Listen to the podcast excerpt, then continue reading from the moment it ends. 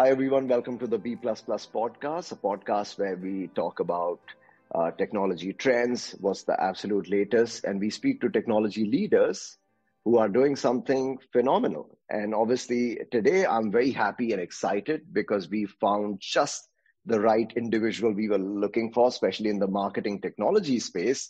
Uh, very happy to have Tim Hill as our guest today. Uh, Tim, welcome to the podcast. Thanks, Avi. Yeah, it's great to be here.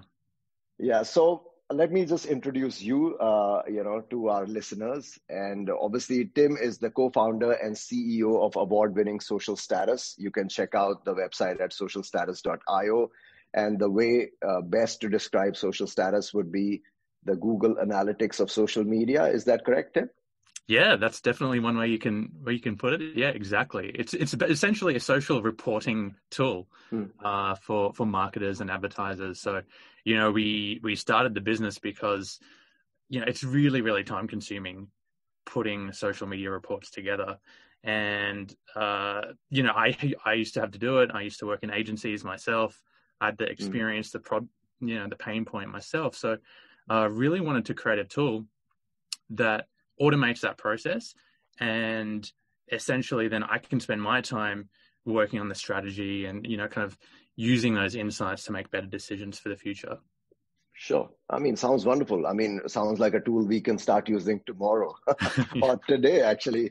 Yeah, I know the pain point, right? We are in that business, uh, not so much the marketing business, but we work with a lot of clients on their digital platforms and I see the struggles of companies, small and large. And this is yeah. exactly the kind of tool uh, that marketers would be absolutely thrilled with. And uh, so tell us a bit more about your journey. I, I understand that you were in the development space yourself, then you had a stint in television and uh, then digital agencies, like you mentioned. So mm. that's quite an exciting journey. So what, how, you know, tell us a bit more about how those experiences were and what led you to uh, where you are today? Yeah, it's a good question because yes, I did start off my career in in uh, you know development, and in saying that though, I never really saw myself going down this road and mm-hmm. you know mm-hmm. starting a company, um, albeit a marketing technology company, and you know creating software that uh, marketers can use. I mean, I, I studied film and TV at, at Mm. university, so I wanted to make films. That was my background, and I guess that's what got me into TV. I was working in in, in TV here in Australia in Channel Channel Ten for some time, uh, but ultimately, you know, the, the industry in Australia is quite small for for film and TV, and mm. uh, I started getting interested in advertising, kind of natural uh, transition away from TV into advertising, and got into my first advertising agency, and mm. I really loved it you know right. the the ad agency environment is so yeah you know live live um and work and play hard like it's that kind of uh you know um experience that um I think you could you could probably only do for a certain amount of years because it's it's pretty taxing. Uh, but I loved the diversity of work. I loved the different clients, and you know I had government clients uh, as well. You know I had uh, a lot of um, big business and small business. I've kind of had this uh, ability to work across uh, a number of different client types. And um, mm-hmm. what I found when it came to social media, right? Like what I found was that no matter how big or small the organization was, the mm-hmm. challenges that they face were actually really quite similar. It was always like, what what's considered good? Like when I'm looking at metrics, is that actually good or bad? And then it was, you know, how do we make content better? Uh, how do we kind of reach more people? How do we grow engagement all of the same kinds of questions no matter who the client was kept coming mm-hmm. up and uh, that's when i thought you know we we needed a better way especially in agency land needed mm-hmm. a better way to understand performance and benchmark it appropriately right. Uh, right. because you know one one stat in one industry is mm. going to be very different uh, to another marketer in another industry so um, that was really the start of, of social status, and it started as a bit of a side project, and mm-hmm. has grown since there uh, into mm-hmm. the platform it is today. Great, and I mean, I can absolutely relate to that. In fact, I was having that conversation with my marketing manager this morning. The the thing right. that you just mentioned, what is good enough, right? How yeah. do you benchmark it, right? So in the sense, is engagement the answer? Uh, you know, are people doing something which is a bit more involved? Are they coming back? So yeah, again, I think uh, the the industry is absolutely ready for a. In fact, I won't say ready. I think the industry has been craving for a tool like that. And yeah. uh, like I said, the marketers especially. And I, I also, uh, I think, uh, read somewhere, you know, maybe your comment about the fact that this is something, a tool for anybody who wants to, who has a KPI of marketing on social media, and right. Uh, and the fact that they need to always constantly justify to the CMOs and you know any decision makers why they should do what they are doing and you know whether it's being effective at all. So so uh, do you hear a lot from marketers who say well that's made my life a lot easier now that i have access to this tool exactly. I mean that that, that is you know literally what what keeps us going and what what uh, uh, you know is the fuel um, for for us and the team to you know uh, keep developing the product is when we hear you know feedback back from users that say basically without a tool like this there's actually mm-hmm. no way to uh, get the breadth of insights on performance, especially for agencies that are that are doing this across lots of different clients. So you know, some of those clients, if you think of uh, organizations that are say multi-location, like a shopping right. center group, for example, or you know, a gym chain or a restaurant chain, any of these kinds of organizations that have lots of social profiles. Mm-hmm. Uh, you know, previously that was really quite impossible to report across the whole group and, and try to identify, you know, things that are working and things that aren't working. And so th- that's, I guess, square one. The the second thing that's really popped up recently is just like the fragmentation that's happening in social. So you've got all these new channels, you've got TikTok and and Byte and you know uh, Triller, and there's all of these emerging new platforms. And then within right. the platforms themselves there's emerging media formats. So you know you look at instagram just by itself and you've got reels igtv and stories which is now a few years old. But th- there's there's just so much complexity for a digital marketer. So uh, with the need for automation around reporting and then now this need to kind of almost like pick your battles. Like what what channel what media format what what um uh, opportunities are there that we need to hone in on because it's it's pretty impossible to try to do it all unless you're a really large organization. Right. Yeah, and I mean, you're as you rightly said, you know, we've seen multiple times, you know, with a lot of organizations trying to do something for the sake of doing something on each of these platforms, and like you rightly said, pick your battles and you know for if for instance we're a b2b business and you're selling insurance technology products you don't probably need to be on tiktok right or, or exactly. know, so but but we we see every now and then that you know somebody some ceo has an interesting conversation with his daughter at breakfast and suddenly comes and says i want to do something on tiktok so yeah. so i guess you know this is also a tool for marketers to sort of push back on some of those ridiculous requests i guess and you know uh, and focus on something that really will deliver results uh, uh, for them so That's is it, it. Uh, is it uh, safe to understand that the the product uh, you know the platform is targeted towards marketers and agencies or do you see a broader reach a broader sort of use case across organizations now or in the future? It's, I would say, so our user base is about mm uh, 60 to 70% agencies. Uh, mm-hmm. Uh, the rest is brands, organizations of mm. all sorts. So, you know, I, I like to see as well, just in within, if we just look at, you know, the, the companies, um, there's everything from sole traders and, you know, small businesses uh, individuals who are you know running their own thing, like a like a, a photographer, for example, um, whose mm-hmm. business relies on you know getting new leads from Facebook and Instagram, all the way right. through to you know a global organization. Um, mm-hmm.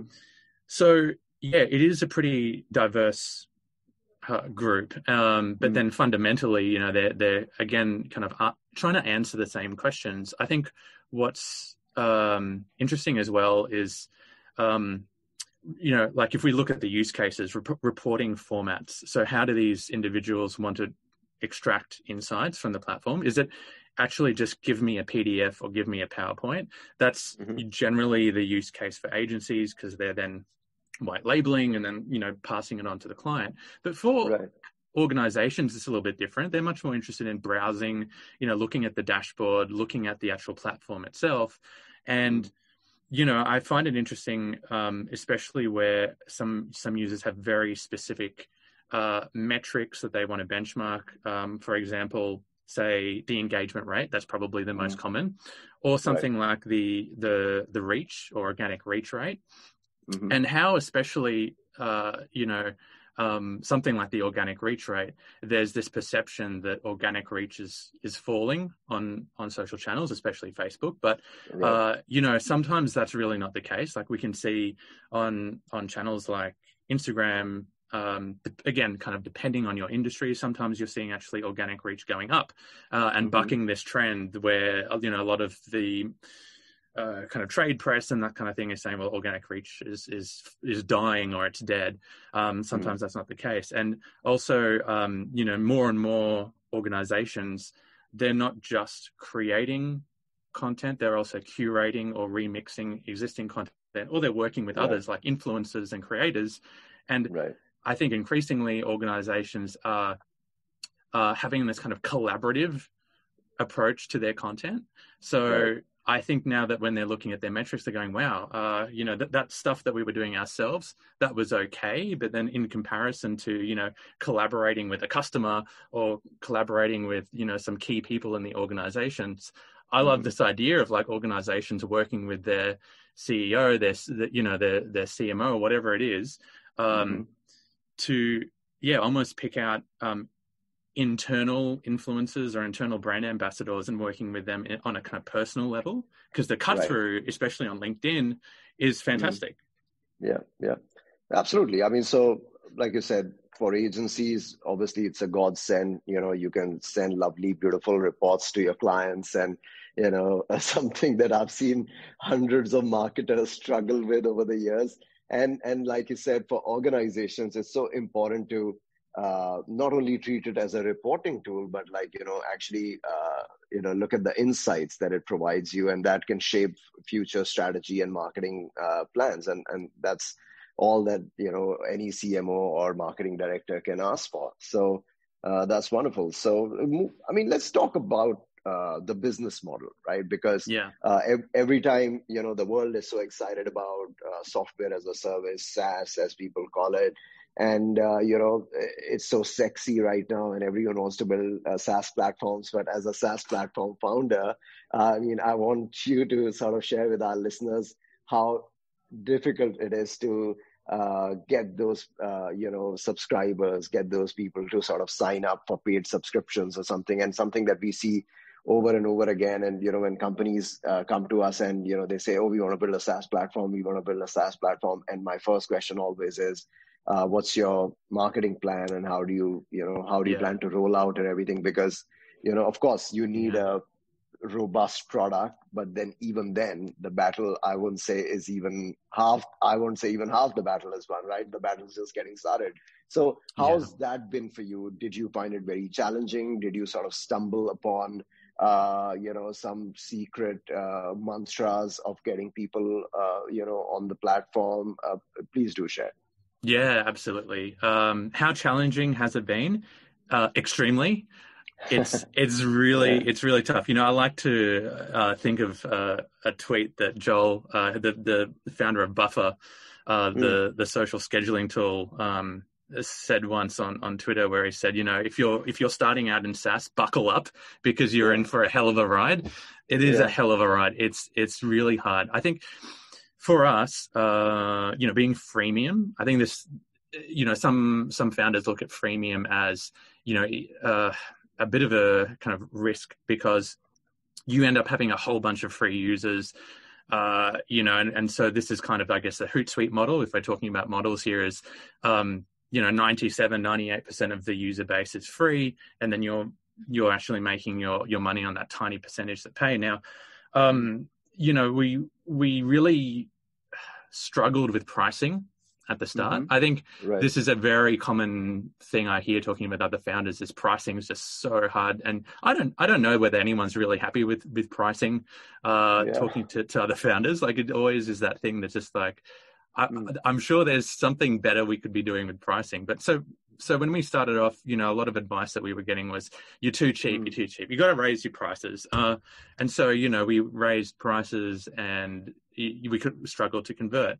And I think right. that this this idea of just simply looking at prices and then making a call, um, it, it it misses all of that other detail about how people are finding you, how how they're assessing you against competitors. Like it's it's really different per per hmm. market. Mm. So I'm always mm. so hesitant to listen to general advice. I think like when I talk to other founders who who are asking me, I'm I always say I don't know, and my experience is going to be so different to to your industries, and you really have to try it. Um, right. And you know, um, that idea of just kind of testing with pricing, sometimes that's actually quite quite hard to do because where you're acquiring new users changes over time as well. So sometimes you can get kind of false signals. But mm-hmm. I would say for us in the early days, yeah, pricing was was tricky. Also, we were up against some competitors that were quite far along. And, mm-hmm. you know, although we were doing things differently and I guess prioritizing different f- functionalities and, and features, mm-hmm. uh, when a marketer was trialing us in comparison to others, uh, mm. we just didn't stack up in terms of all, ticking all the boxes. So it's it's right. taken us like many years to get the product kind of functional where we can actually win against other competitors. Right. And you know, one thing that I've always thought was super valuable was maintaining a free version of the product so that there is that you know still a a, a foot uh, you know in that free camp where you can really build a base of engaged users that that may one day when they have that need for something a bit more powerful step up because that step up is is fairly low like our, our entry point is $29 a month so it's quite accessible for a lot of right. businesses um, and yeah i think that that you know having that engaged free base rather than just free trial for 14 days and then you get cut off and then that's it um, yeah.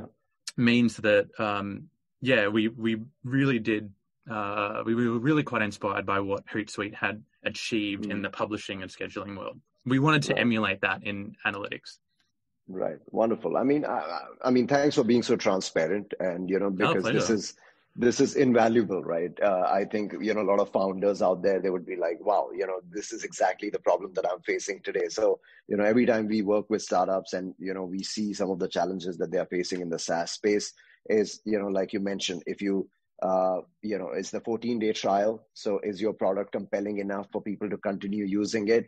In most cases, it's not, right? Because pro- yeah. products yeah. need to evolve as well. So freemium, yeah. you know, is always a great way to go because at least they, you always have them. So as you're rolling out new features, you know, you can send them uh, an EDM saying, you know, try out a new feature. Maybe that sort of pushes them uh, to, you know, purchase the subscription. And then of course, yes you know pricing is again always a tricky one because uh, you don't want to alienate people by pricing it too high. But at the same time uh, you know the whole idea is if you keep it low how many thousands and thousands of users do you need to sort of start making any serious money? So again yeah. i mean we are all all trying to figure that out. I mean my my sort of uh, theory on that is that you know keep the price low and obviously keep focusing on the depth of the product. And I think what I saw on, on the social status website is that you have multiple pricing tiers as well. So I think that always helps in a way that, you know, people can find what they are looking for.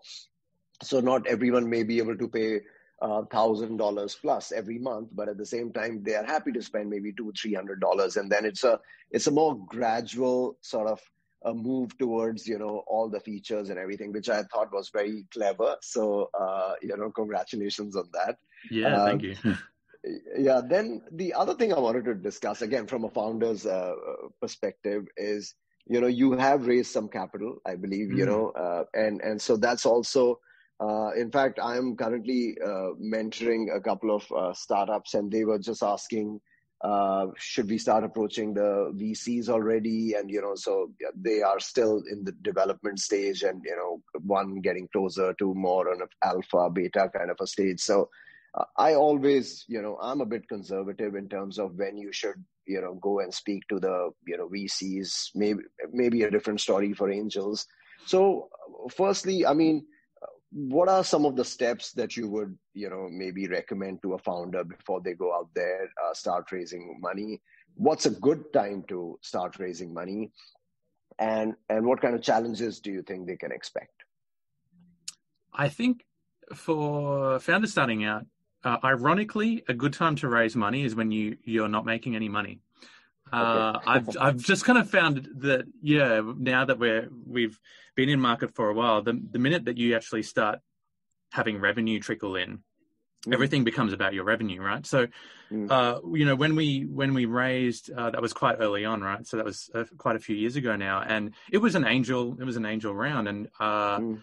I think it made it a lot more uh, look put it this way I think the the focus was much more on the opportunity and you know the team and what we had achieved so far and where we were wanting to go versus you know all the hard figures of you know MRR and churn rate and and growth rate and all that kind of stuff. So mm-hmm. um, I I think in in for founders starting out, you it's it's useful to know which track you're going to go down, although you don't necessarily have to. But whether you're going to bootstrap this, you're going to grow it organically, you're going to kind of do it yourself, and then maybe look at these new hybrid things like you know taking debt instead of equity and that kind of thing. And now that now with all these um, you know revenue based financing, like I think that that that's a really viable option for a lot of companies. Sure. Versus, do you look to do angel or seed or you know go down that road where essentially you're uh, much more kind of getting towards that idea of raising multiple times. Again, you don't have to. Like we've only raised the one the one time, and it's not like there's any pressure on us to to raise. But we were kind of interested in going back out to market last year, and of sure. course, that was really hard when a lot of funds were just not willing to talk to you when you know the the kind of industry was closing up. But um, yeah, it, it's it's. I think that um, when you're starting out, um, if I think back to when we raised, it was connecting with angels or, you know, these high net worth individuals that mm. immediately got it. That was probably the thing that that uh, summarizes, you know, the view of a few of our early angels is that they got it straight up. Like, you know, right. we weren't necessarily earning uh, any revenue from it because we were very early on with the product, but they got the mm. opportunity. They could see it in market. Um, mm. Others were executing in the space. We were um, convinced that there was a better way to do it, and mm. you know we had a, a, version of the product that was working well with a with a few test customers, and so yeah, we were able right. to raise you know 300k uh, Australian dollars. But um, mm. I think that's with without that. Um, it's it's hard. And there were a lot of lots of meetings and lots of cups of coffee that I had to have to in order to find those people that actually yeah really really kind of got it. Yeah. Yeah. Great. Uh, I think I'll take many takeaways from what you just said. And again like I said you know nothing like a founder sharing his experience. And I can't even tell you how much is going to help hundreds of uh, founders or you know budding entrepreneurs out there and and the two or three things that really stand out for me based on what you said is one start raising money before uh, you know making any revenue so the pre-revenue stage because yeah. yeah then people say oh you're only making $5000 that not that's not exciting at all you know because yeah. then it's all about the numbers so that's very interesting the second thing you mentioned was also the fact that you know try and find angels you know who probably look at the opportunity in a different way and who don't necessarily you know follow a rule book in terms of we will invest yeah. in a company when it's at this stage or whatever else it is. So if you have a, an inspiring product and you know you're very confident about it and you have the MVP with some users and you you know it's been tested out, then that's a good time to approach an angel. And the third thing that I feel, uh, you know, what you said really stood out for me is the team, right? So, I mean, there is yeah. no business out there, no startup out there, uh, you know, which is worthy of any kind of investments if you know the investors don't believe in the team. So so my next question actually is going to be based on the, the team itself. So again uh, you know i do something called the startup success bootcamp at some of the universities here. And one of the things that i spend a lot of time on uh, for for these entrepreneurs is uh, finding the right team.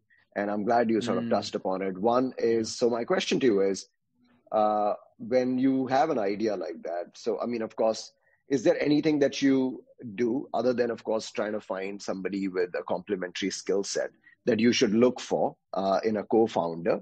And moving beyond co-founders you know for the mm-hmm. first let's say five people or ten people is there something that you should look for? That's number one. And secondly uh, how are you doing it currently? Is your development team based locally or do you have remote developers? Because now that we live in this remote world, does it make a difference?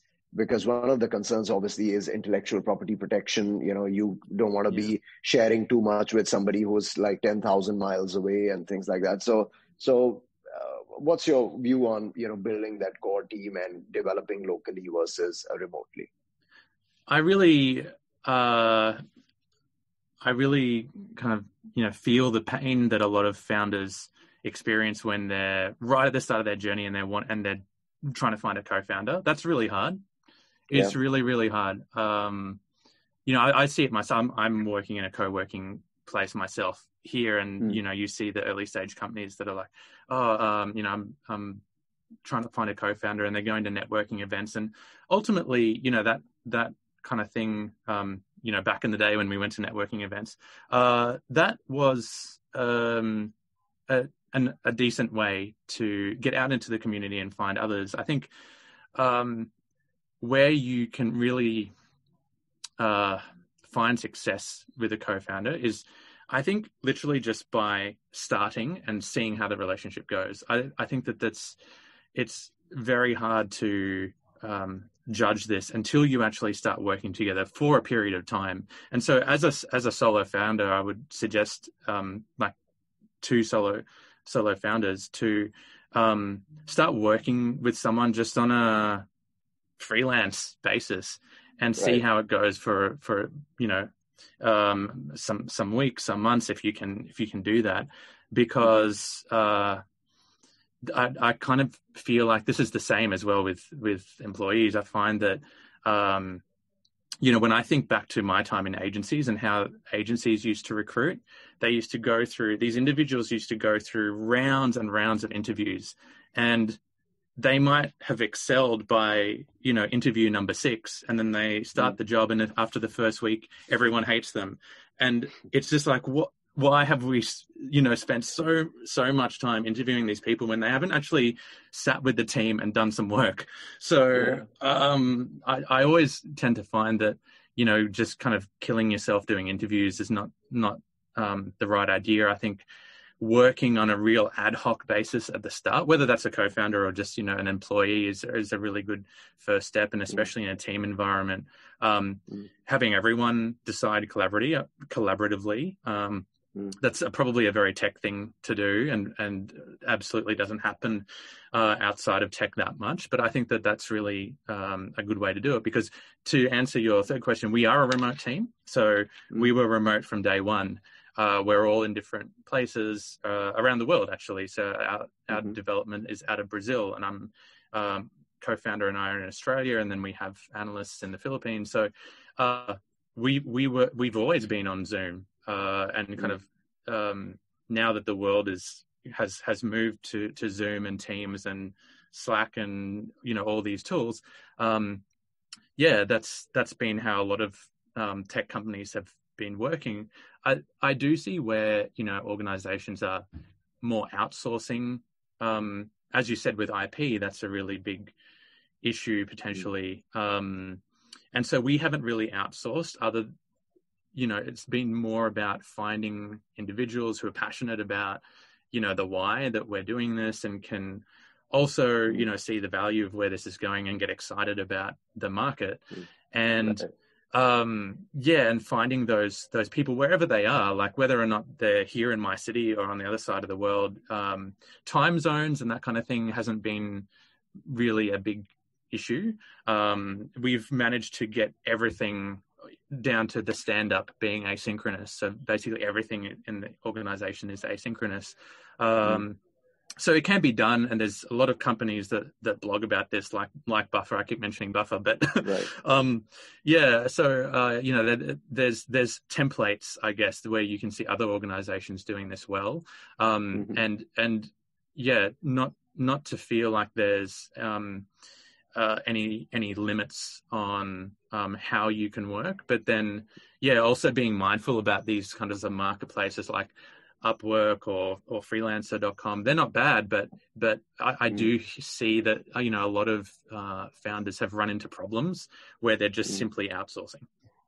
Yeah, absolutely. So uh, you know hiring dedicated people as opposed to trying uh, freelancers out. The other thing that you mentioned is instead of interviewing somebody 25 times, get them to work on something small for a, a short period of time to see whether yeah. they're any good or are they uh, good to work with. Yeah, and not a total nightmare. So yeah, so those some of those are some of the things I'm sure you know uh, people can learn a lot from. So when you say uh, you know uh, that's fascinating, right? So you're here somebody's sitting in Brazil, somebody's in the Philippines, and and that's that's like a dream come true for a lot of founders out there, right? So who are struggling, right. and like you said, I like the way you said back when we used to go for networking them or something. yeah. It's like it already feels like uh, half a century uh, ago. Doesn't it? it so, feel, yeah, yeah, it feels so long ago.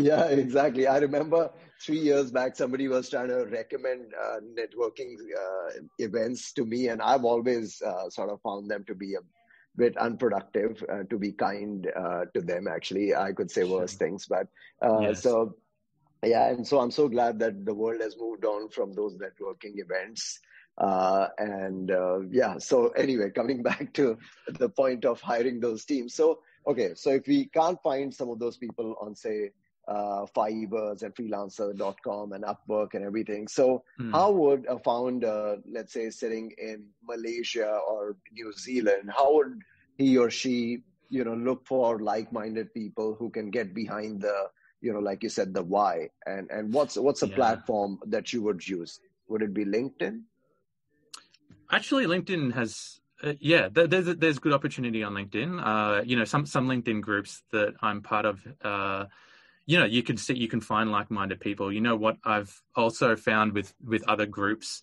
um, uh, that um, you know seem to have a lot of value these days are slack communities uh, right. You know, I'm I'm part of a few Slack communities specifically in you know Martech. Mm.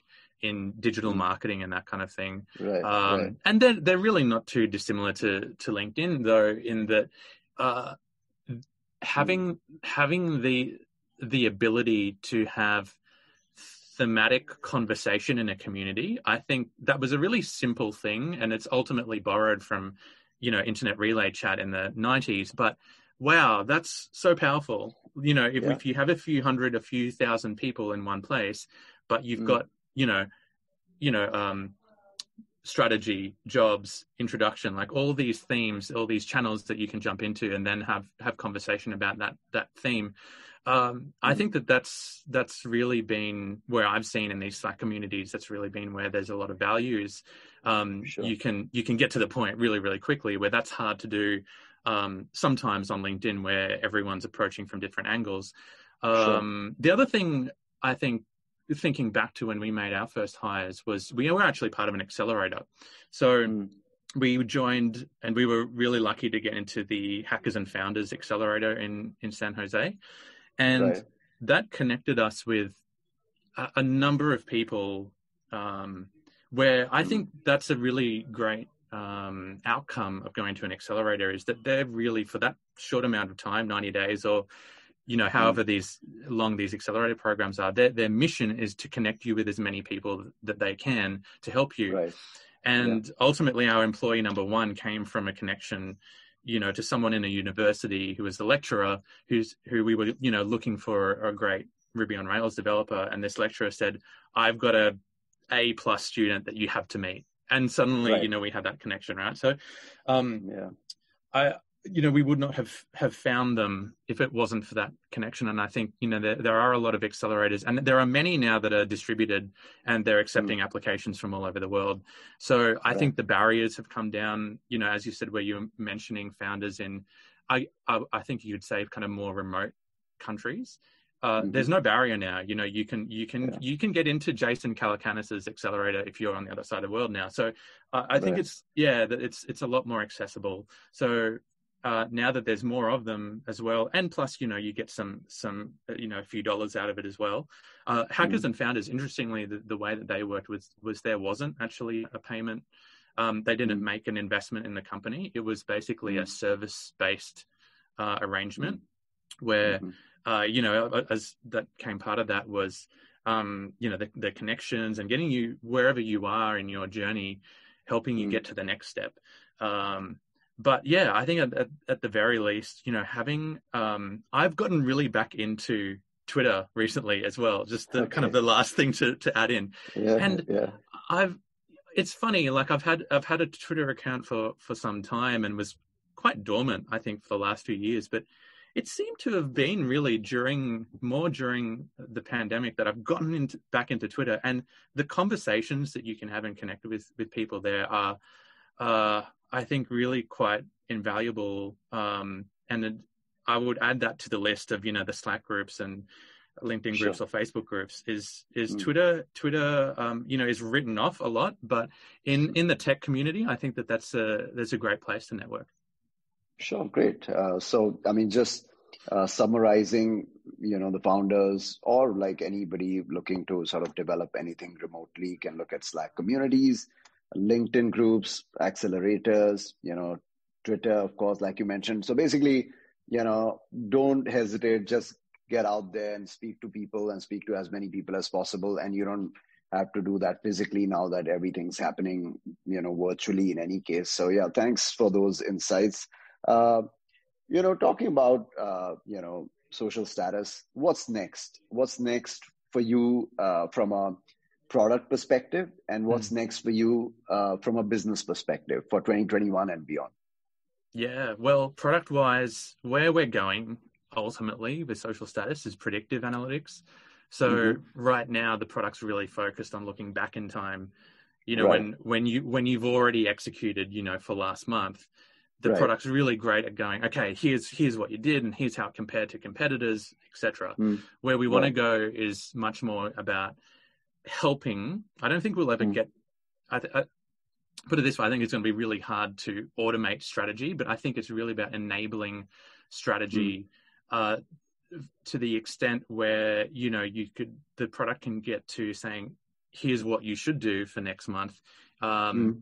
If if you then execute that according to the plan of, of what is being put together, then then mm. the assessment of how that went becomes a lot more interesting because it's mm. it's based on predictions that the model has made, what you've executed, you know, in line with those predictions, or, or mm. not, like what you've what you've ignored and then done, you know, done something different. So we really want to get to that stage of being able to, um, you know, sort reporting uh, back in time, but also suggest what to do in the future. Sure. Um, there's there's a few in the space, uh, but it is really quite quite early on, and I think mm-hmm. that still practically, you know, sitting down with some of these tools and actually using them, mm-hmm. they're they're very much, I would say, on rails in that you, you are kind of like um, it's it's very kind of simple at, at this stage, mm-hmm. and I think that there's a still a long way to go. So whether that's going to be cracked this year or or maybe at some point in the future, it would there's going to take some time, I think, to get there. Um, sure. But for the business, I think you know what we what we've ultimately um, tried to be is the you know the the the product of choice when it comes to to understanding social performance. And while that's just becoming so much harder um, mm-hmm. to do, I think that that always means that goal is always going to be in front of us. Um, mm-hmm. You know, you, when you when you even look at you know, even other things like how people's usage is changing of social media. Mm-hmm. Um, with social media now becoming, you know, uh, much more of a mainstream topic in terms of, mm. you know, we're spending too much time on social media, or there's all this fake news, and they're taking, they're stealing all my data, and all this kind of uh, mm. anxiety around social media. Um, that mm. affects mm. how people use the channels, and so, yeah. you know, as as marketers, we're aware that channels are fragmenting and things are getting a lot more complex in terms of creating content but now people are actually behaving a lot more differently um, mm. usage is changing um, and you know devices we're, we're spending more time on on mobile and and mm. uh, i think the it's almost like kind of building a product on shifting sands because you know it's just it's just always in flux so yeah. i think that this challenge is always going to be be there. And and i i really feel that i'm going to be kind of be battling this until you know as long as i can see. Yeah like i think we're all in the same boat and that's the world that we live in. Things are sort of moving so dramatically. And in fact if somebody says I think I know what I'm going to do for the next five years. So, you know, like for instance, this is one of the questions I used to ask back in the day. What do you plan to do for the next five years? Now I ask them, what do you plan to do for the next six months or something? And so, so I, I've changed my definition of long term. So long term, yeah. yeah. So now I say short term is today and this week. Medium term is from today to the next three months and long term is three months to 12 months you know. Yeah. Oh, i totally that, agree. yeah yeah. After that we may have another pandemic. Who knows right? Yes. so maybe we have another virus lurking around the corner right? So exactly. yeah so yeah that's exciting. I mean i i, I think you know uh, like you said the predictive space can be very exciting. And yeah i know it's it's early days in that space as well because I can't think of many tools which are doing it and, and doing it effectively. So I think that's a very interesting space uh, that you're getting into, and I wish you all the best uh, for that. Thank I'm you. sure you're gonna uh, crack that. And and you know, since you uh, sort of touched upon uh, this for a bit in terms of you know how everything's changing in uh, the technology world, especially in the social media space, and you probably understand social media space better than most people out there. So, what are some of the trends that you're picking up on? You mentioned earlier you know, during our discussion about how Facebook's slowing down a bit. Instagram's always trying to be a bit more like TikTok. TikTok has its own kind of struggles to deal with. So, yeah. if if you were to make, let's say, uh, your own prediction for you know a trend that's emerging or a product that's emerging in social media over the next 12 to 24 months, what would that be? I'll I'll you know I like the the idea of uh, you know, trying to pick it, pick this because I've historically been terrible at, at picking trends. The first time I saw, you know, the the uh, what TikTok was before was Musical.ly. The first time I downloaded yeah, Musical.ly, yeah, yeah, I looked at it and I just thought, no one's going to do this. No one's going to. no one's going to take take tracks and and do a dance or something. No one's going to do that. And then look at it exploded. Uh, yeah. I look. I think. Um, where where it seems like we're heading is everyone you know wants to be uh, a creator now. Um, i think that this idea of kind of influencer marketing and you know working with individuals who uh, have these really big communities that's you know one facet of it but there's this really really long tail of like what youtube and tiktok are calling the creator um, community which is you know, individuals that have a decent amount of following and they're all trying to see how they can make it viable enough for them to just do that so that they don't have mm-hmm. to, you know, rock up at a, at a nine to five job and they can, you know, mm-hmm. create mm-hmm. this content and, and do all these collaborations with brands. Um, mm-hmm. So I think what that means um, in terms of, um, you know, new technologies, new platforms is that you know we're we're going to see much more rich media based channels. Mm. um, and you know while i say that uh, you know ringing in my head is you know this idea of clubhouse which is not rich media it's just audio only.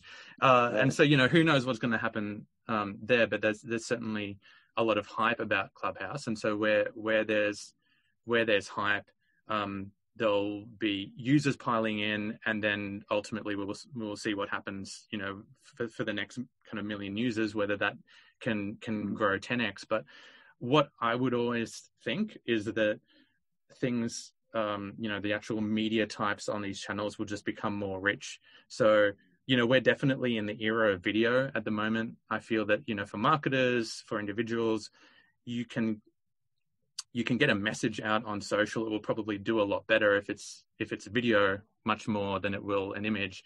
Um, so you know if that means that as marketers we need to be um, much more mindful about creating video content then that will mean that probably it will perform better than the non-video content, and maybe in the future we will see, you know, newer forms of this this kind of uh, you know remixing capability that we're seeing in, in TikTok and, and Instagram Reels, um, mm-hmm. being able to edit videos really really quickly, being able to right. add styles and effects to videos really really easily. Um, mm-hmm being able to splice and combine things together and i think just kind of create rich media content um, all on your phone really really easily um, right. So yeah i would i would think that it would be um, the future is you know much more about rich media uh, which is a little bit like how it is now but um, it'll just become more and more that way i would say. Sure absolutely. And you know maybe newer versions of tiktoks of the world will come out. And and I think one of the things that you mentioned just now was so interesting about how uh, platforms will make it easier for people to sort of skip their nine to five lives and th- turn them into some kind of brand ambassadors, if I may.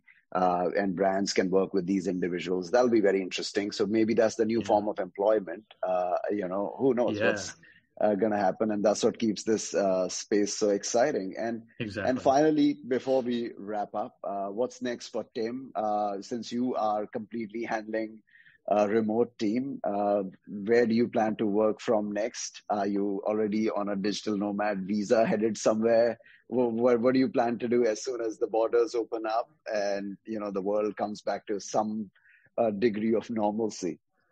Yeah, I you know just before the the pandemic, I was really looking into this uh, Estonian digital, yeah. you know, the Estonian yeah, yeah. visa. I love the I love the idea, you know, um, and and I would love that uh, that freedom to be able to you know work out of different countries and hmm. experience mm. different cultures. I think that's especially in, and I think this will be really the, the case for a lot of founders. Mm. What they're working on really has application in many many cities. I think that when I speak to marketers right. here in Australia, a, a marketer in Sydney has is thinking about is reading is reading is doing and is working on very similar things and you know trying to solve problems that a marketer in santiago is working on. I, I find that really fascinating that wherever we are the, the, the pain points are very similar when you look at this at a kind of industry level. So um, you know working in martech working specifically in kind of the social media space i feel that really this you can you can pick up some interesting cultural insights um, just through this shared experience of the the the common pain points around uh, social reporting as experienced by by many marketers around the world. Where I would want to live, I mean, I've I've always loved the idea of, um, you know, spending some uh, working life in the US. Um, I'm not sure. Perhaps maybe the last few years have, has changed that a little bit, and maybe I'm I'm I'm kind of more interested in Europe. But um, it it also makes me realize that that um, we're quite lucky here in this part of the world. Um, you know, in, in the APAC region, um, yeah. in, with you know, in, in regards to um, where things are at now, it is fairly stable when you mm-hmm. compare this to other parts of the world. So I'm Absolutely. very th- thankful for for you know where where we live. But um, yeah, who knows? I, have I've always loved the idea of Europe. So maybe somewhere there in the future. Let's see. Yeah, absolutely. I think that's going to be uh, the next conversation that we need to have because that's an area of huge interest for me. And yeah. uh, I won't call myself a bit of an expert, but I do know a few things about that. And I yeah. always ask, I always ask founders about it. And I, you know, it's so fascinating. You know, we have, we live in a completely digital world. We are hiring remotely. We are running businesses, like you said, which have implications for multiple markets. So why restrict ourselves to one place? And there are so many interesting and exciting places out there and yes no place yeah. is perfect and you know you may go there and you know the estonian e-residence or entrepreneur uh, residence and you may just realize uh, six months into it that you know this is not what uh, everything that it's made out to be but at the same time it'll be an experience yeah. that you'll never forget. So exactly. uh, just to wishing you all the best and uh, you know 2021 full of experiences. And uh, you know hopefully when the next time we speak you're already in a european country building a team in europe and rolling out the product uh, you know in those markets Thank you so much, Tim. It was wonderful talking to you. Thanks, Avi. Yeah, and, pleasure. Thank you. Yeah, and for all the listeners, just a reminder: go check out socialstatus.io. It's a wonderful platform. If you're a marketer, if you're an agency, or if you're working for an organization and you don't know how to uh, spend your marketing dollars and you need help with that, it's a great platform. Thank you so much, Tim. Uh, speak soon.